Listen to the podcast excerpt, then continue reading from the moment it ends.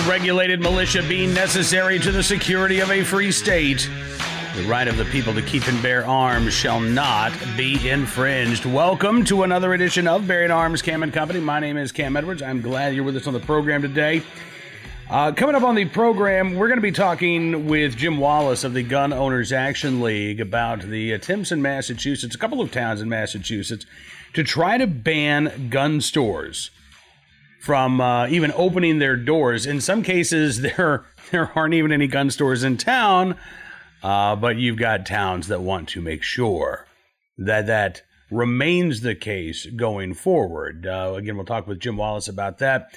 Uh, momentarily. Do, uh, however, at least want to mention we're going to be spending more time uh, on this topic tomorrow, but uh, the first executive action from the Biden administration, at least the first proposed executive action from the Biden administration, uh, released late on Friday afternoon. The Department of Justice unleashing its proposed rule dealing with homemade firearms, trying to redefine what a frame and what a receiver is uh, under the terms of the Gun Control Act of 1968. There is a 90 day public comment period that is underway now. Uh, and uh, you can submit your public comments. We're going to tell you how to do that uh, at bearingarms.com. And we'll again be talking more about this on tomorrow's program. But uh, in uh, previous attempts by the ATF to try to uh, you know, redo their rules and regulations, they've been met with a flood of opposition on the part of gun owners. I, I expect that that is going to be the case here as well. however, the Biden administration may very well choose to ignore uh, what uh, gun owners have to say about these new proposed rules and the uh, danger uh, that they could pose to our firearm freedoms. And of course, those rights are under attack right now. Really, like no time in American history. I mean, from the gun bans proposed by the Biden administration, the gun control bills introduced in Congress, the uh, uh, executive actions undertaken by the administration, the state level attempts to go after our, keeping, our right to keep and bear arms. This is a priority uh, for Democrats right now. And the fight begins when you text join SAF to 474747. The Second Amendment Foundation is standing strong in defense of your Second Amendment rights, but they need you involved as well.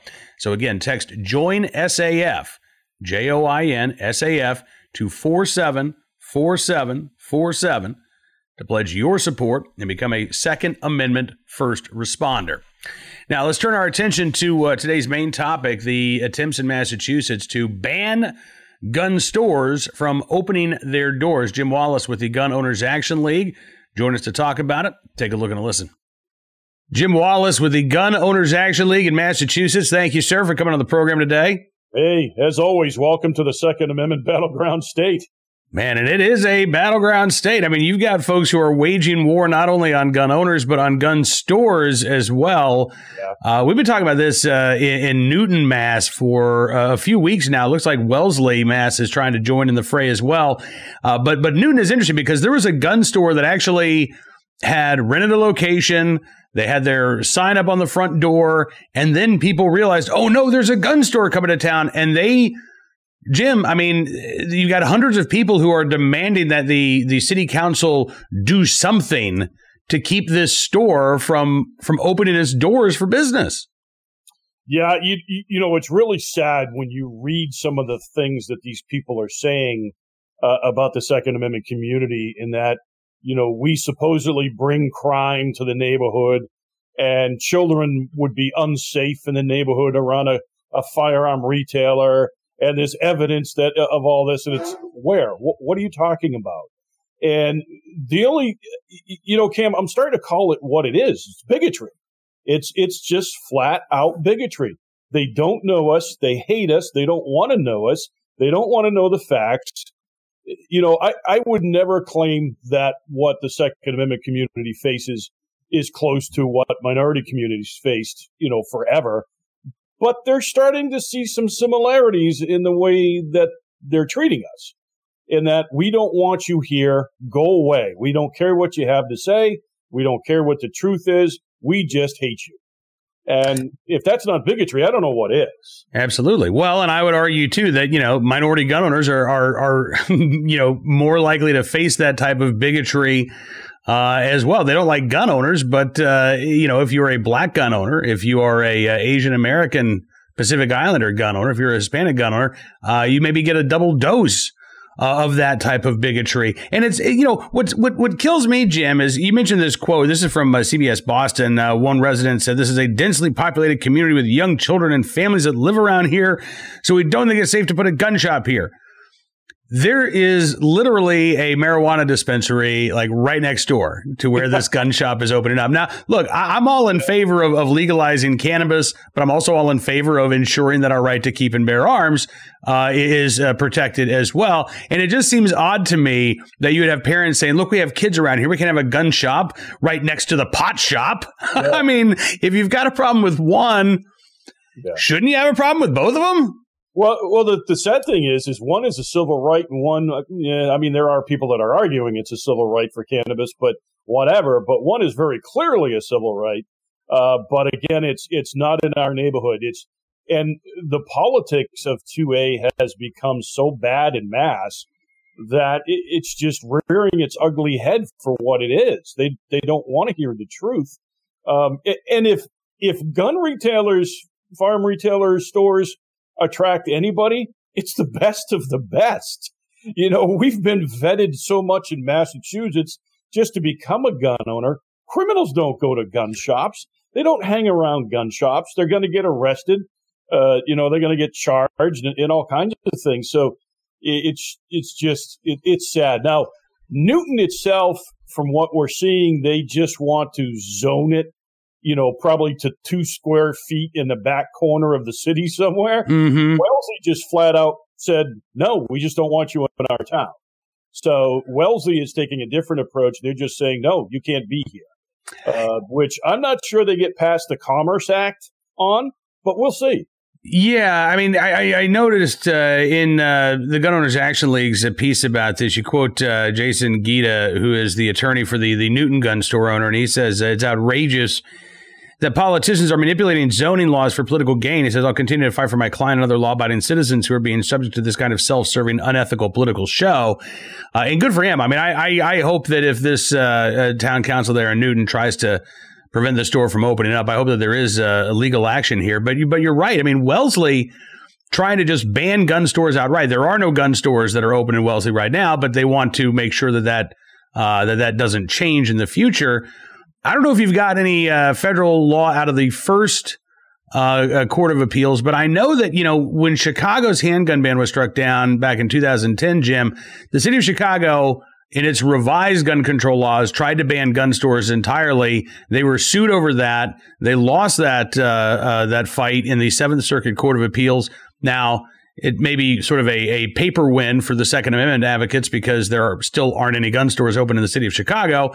Um, but the Seventh Circuit has ruled like, look, you can't, as a town, just declare that gun stores can't open for business. Is there the potential for legal action here in uh, in either Newton or Wellesley? You think going forward?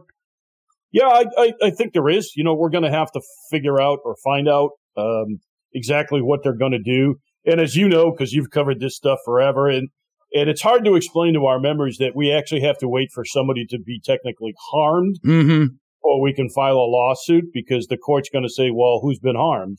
So no, technically nobody, even though the ability uh, has been taken away, an individual person's ability hasn't been taken away.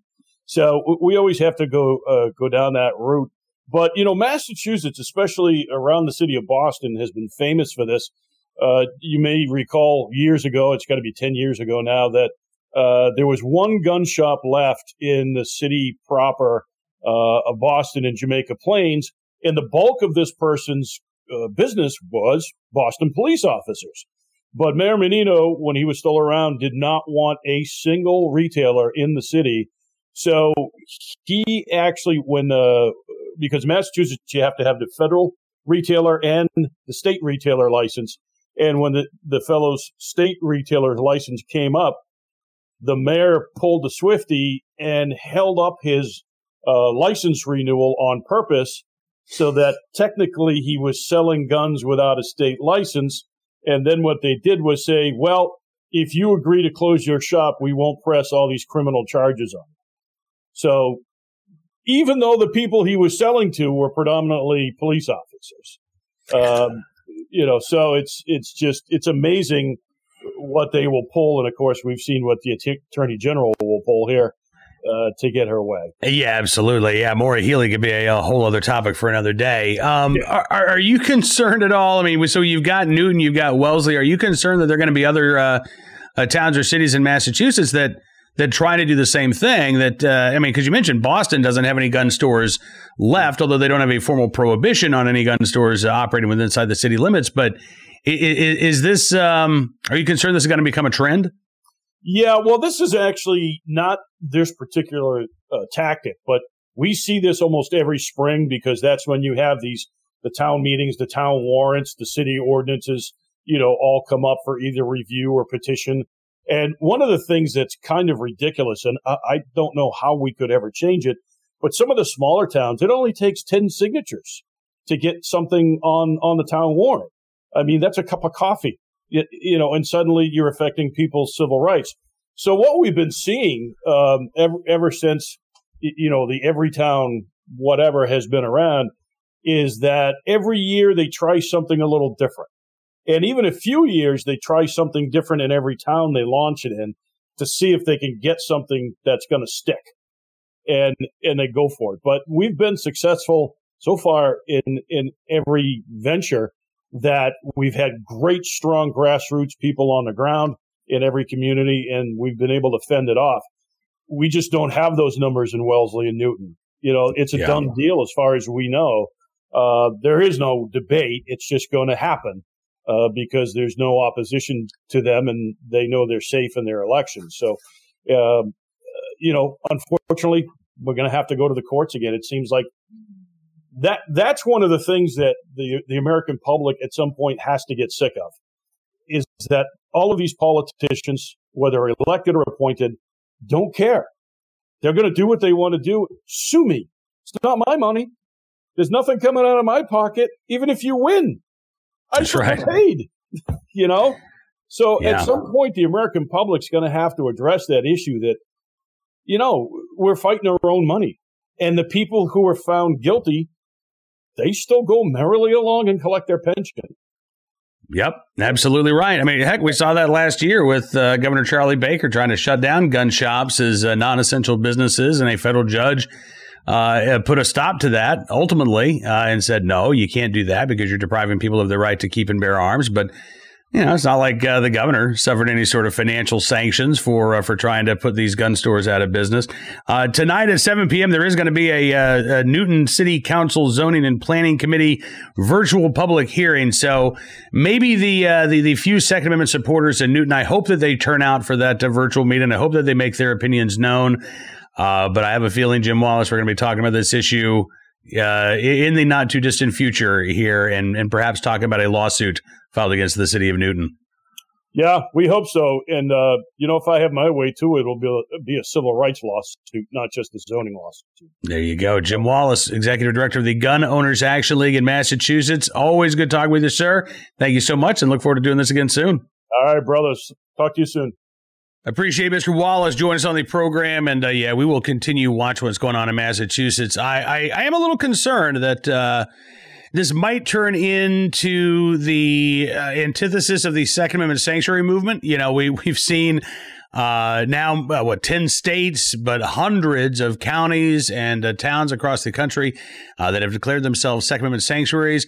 I- am afraid the equal and opposite reaction might be more towns like Newton and Wellesley, Mass, saying, uh, "Oh yeah, all right, look, we probably can't ban gun ownership outright, but uh, we can make it as difficult as possible for you to legally buy a gun in our town. Uh, I'm sure the folks at uh, Everytown, Moms Demand Action, Brady, Giffords, the Biden administration, I'm sure that they would love to uh, make it much more difficult for uh, responsible Americans to exercise their constitutionally protected rights. All right, let's turn our attention, uh, while ignoring, by the way, criminals, which is a great segue into today's recidivist report, along with our armed citizen story. Uh, in our good deed of the day, we've been talking about Newton, Mass. Let's talk about Norton, Virginia, where the uh, police chief shot over the weekend. Uh, he remains hospitalized. He had gone out to a shoplifting call, just a shoplifting call. And when he got there, a uh, suspect opened fire on him. Uh, thankfully, Chief James Lane was able to return fire and struck 35 year old James Buckland of uh, Pound, Virginia. He has now been charged with attempted capital murder of a police officer. Uh, the suspect, at last report, listed in critical but stable condition. Uh, Chief James Lane of uh, Norton, Virginia, uh, also airlifted to a local hospital, but uh, it looks like he is going to recover from his injuries. and according to the Herald Courier newspaper, the suspect in this case has a quote extensive criminal history in Wise County, Virginia. He also faces charges of use of a firearm in the commission of a felony, as well as possession of a firearm by a convicted felon. Prior to his shooting, Buckland already had a hearing scheduled in Wise County Circuit Court for later this month, a week and a half from now, May, May 20th, where he was going to be uh, facing a violation of probation charge. Why they waited I don't know how many weeks to actually haul him into court on a uh, probation violation. I don't know. It could be that the uh, pandemic maybe has slowed down the court system in Wise County. Wise County is a pretty rural area, so they may not meet. Court may not meet actually every day in Wise County. I know that's the case in uh, several other counties, uh, rural counties in Virginia. But regardless of that particular probation violation, sure sounds like Mr. Buckland had uh, quite the extensive criminal history not much time behind bars to show for it. Thankfully, again, the uh, chief of police in Norton, Virginia, looks like is going to be okay. He has uh, worked with the police department since 1996. He has uh, been the police chief there for a decade. Uh, you know, sounds like a really salt of the earth guy, former president of the local Kiwanis chapter. Uh, I'm, I'm, I'm hopeful that he will make his recovery. Um, but man, there are a lot of questions about the suspect here and why the suspect was out in the very first place. All right, on to our uh, uh, armed citizen story from Harris County, Texas, where a woman who was being choked by her ex boyfriend shot him to death, according to sheriff's deputies. This happened Saturday afternoon around 1215.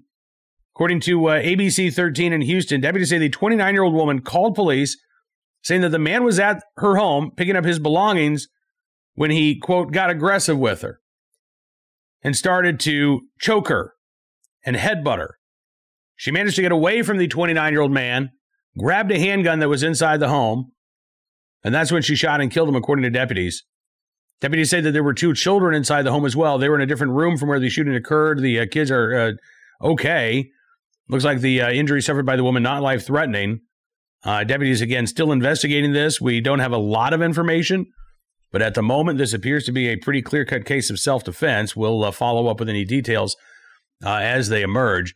Speaking of follow ups, by the way, we've got a follow up for you on uh, a, a, Good Samaritan story from last week, our, our, good deed of the day. This was a, a gentleman you may remember who saw a car accident in Ocean City, Maryland, and ended up jumping off of a bridge into the waters below when a two year old who was still strapped to her car seat was ejected from one of these vehicles and went over the guardrail and into the water. At the time, the Good Samaritan was anonymous. But uh, over the weekend, he actually came forward to start to tell his story. And I mean, it is an incredible story. Jonathan Bauer said he'd been working on his boat he was with his daughter. He needed to run an errand. And so he said, You want to come along? And they were going to stop at a taco place. So they got done with their errand. They're driving back. Uh, and as they're driving on the Route 90 bridge, they were involved in this crash. Thankfully, neither of them were seriously injured. But uh, Jonathan Bauer says he got out of his car to check. He got Ava out of the car as well. And he saw one of the crash victims trying to get out of the vehicle. So he went over to help, told his daughter, Hey, stay where you are. As he's helping this person get out of one of these vehicles, he looked over the railing and saw a car seat floating on the water. He said it was, quote, almost picturesque. There's this little toddler floating on her back in the car seat, and then he sees the car seat start to turn with the toddler still trapped inside. So he kicked off his shoes. He said he still isn't sure why he did that, but he kicked off his shoes, told Ava to call 911, and then jumped 25 feet into the bay below. As he's talking about this um, and describing what had happened, his daughter said that watching her dad jump off the bridge was the scariest thing that she has experienced in her life. Uh, her phone was at 5%, Thankfully, still enough to make a 911 call. Operators told her that uh, dispatch had already been notified that there were crews already on the way. Uh, she is looking down the water. She sees her dad pop up, has the little girl. Then she yells down, How are you going to get out? And he said, That's a good question. Well, there were other good Samaritans in the area. A uh, individual um, with a pontoon boat uh, arrived, was able to fish Bauer and the toddler uh, out of the water. The girl expected to make a full recovery. Uh, seven others in the crash, treated at hospitals and released. Jonathan Bauer's wife, Wendy, said uh, she's not surprised that her husband did what he did, saying, quote, if you know him, you know that this is something that he would do. Well, again, in the right place, at the right time, willing and able to do the right thing. Jonathan Bauer in Maryland, we thank you once again for your very good deed, and I'm so glad that we can put a name to that uh, good deed there in Maryland. That is all the time we've got for you on this edition of Bearing Arms Cam and Company for this Monday. The good news is we it's just Monday. We're just getting started on the work week. So tomorrow, as I mentioned, we're going to be talking more about uh, uh, the DOJ proposed rule on DIY firearms, unfinished frames and receivers, redefining what a receiver is uh, under the Gun Control Act of 1968 and the potential for legal action against this proposed rule. So make sure you're tuning in uh, to the next edition of Bearing Arms Cam and Company. In fact, we'll make it real easy for you to do so. Just subscribe to Town Hall Media on YouTube. That way you'll never miss a program. Or you can subscribe to uh, Bearing Arms Cam and Company on Rumble. You can also do that on uh, Amazon Podcasts, on Apple Podcasts, Spotify, SoundCloud, Stitcher, and of course the townhall.com podcast page. Until we talk again, be well, be safe, and be free.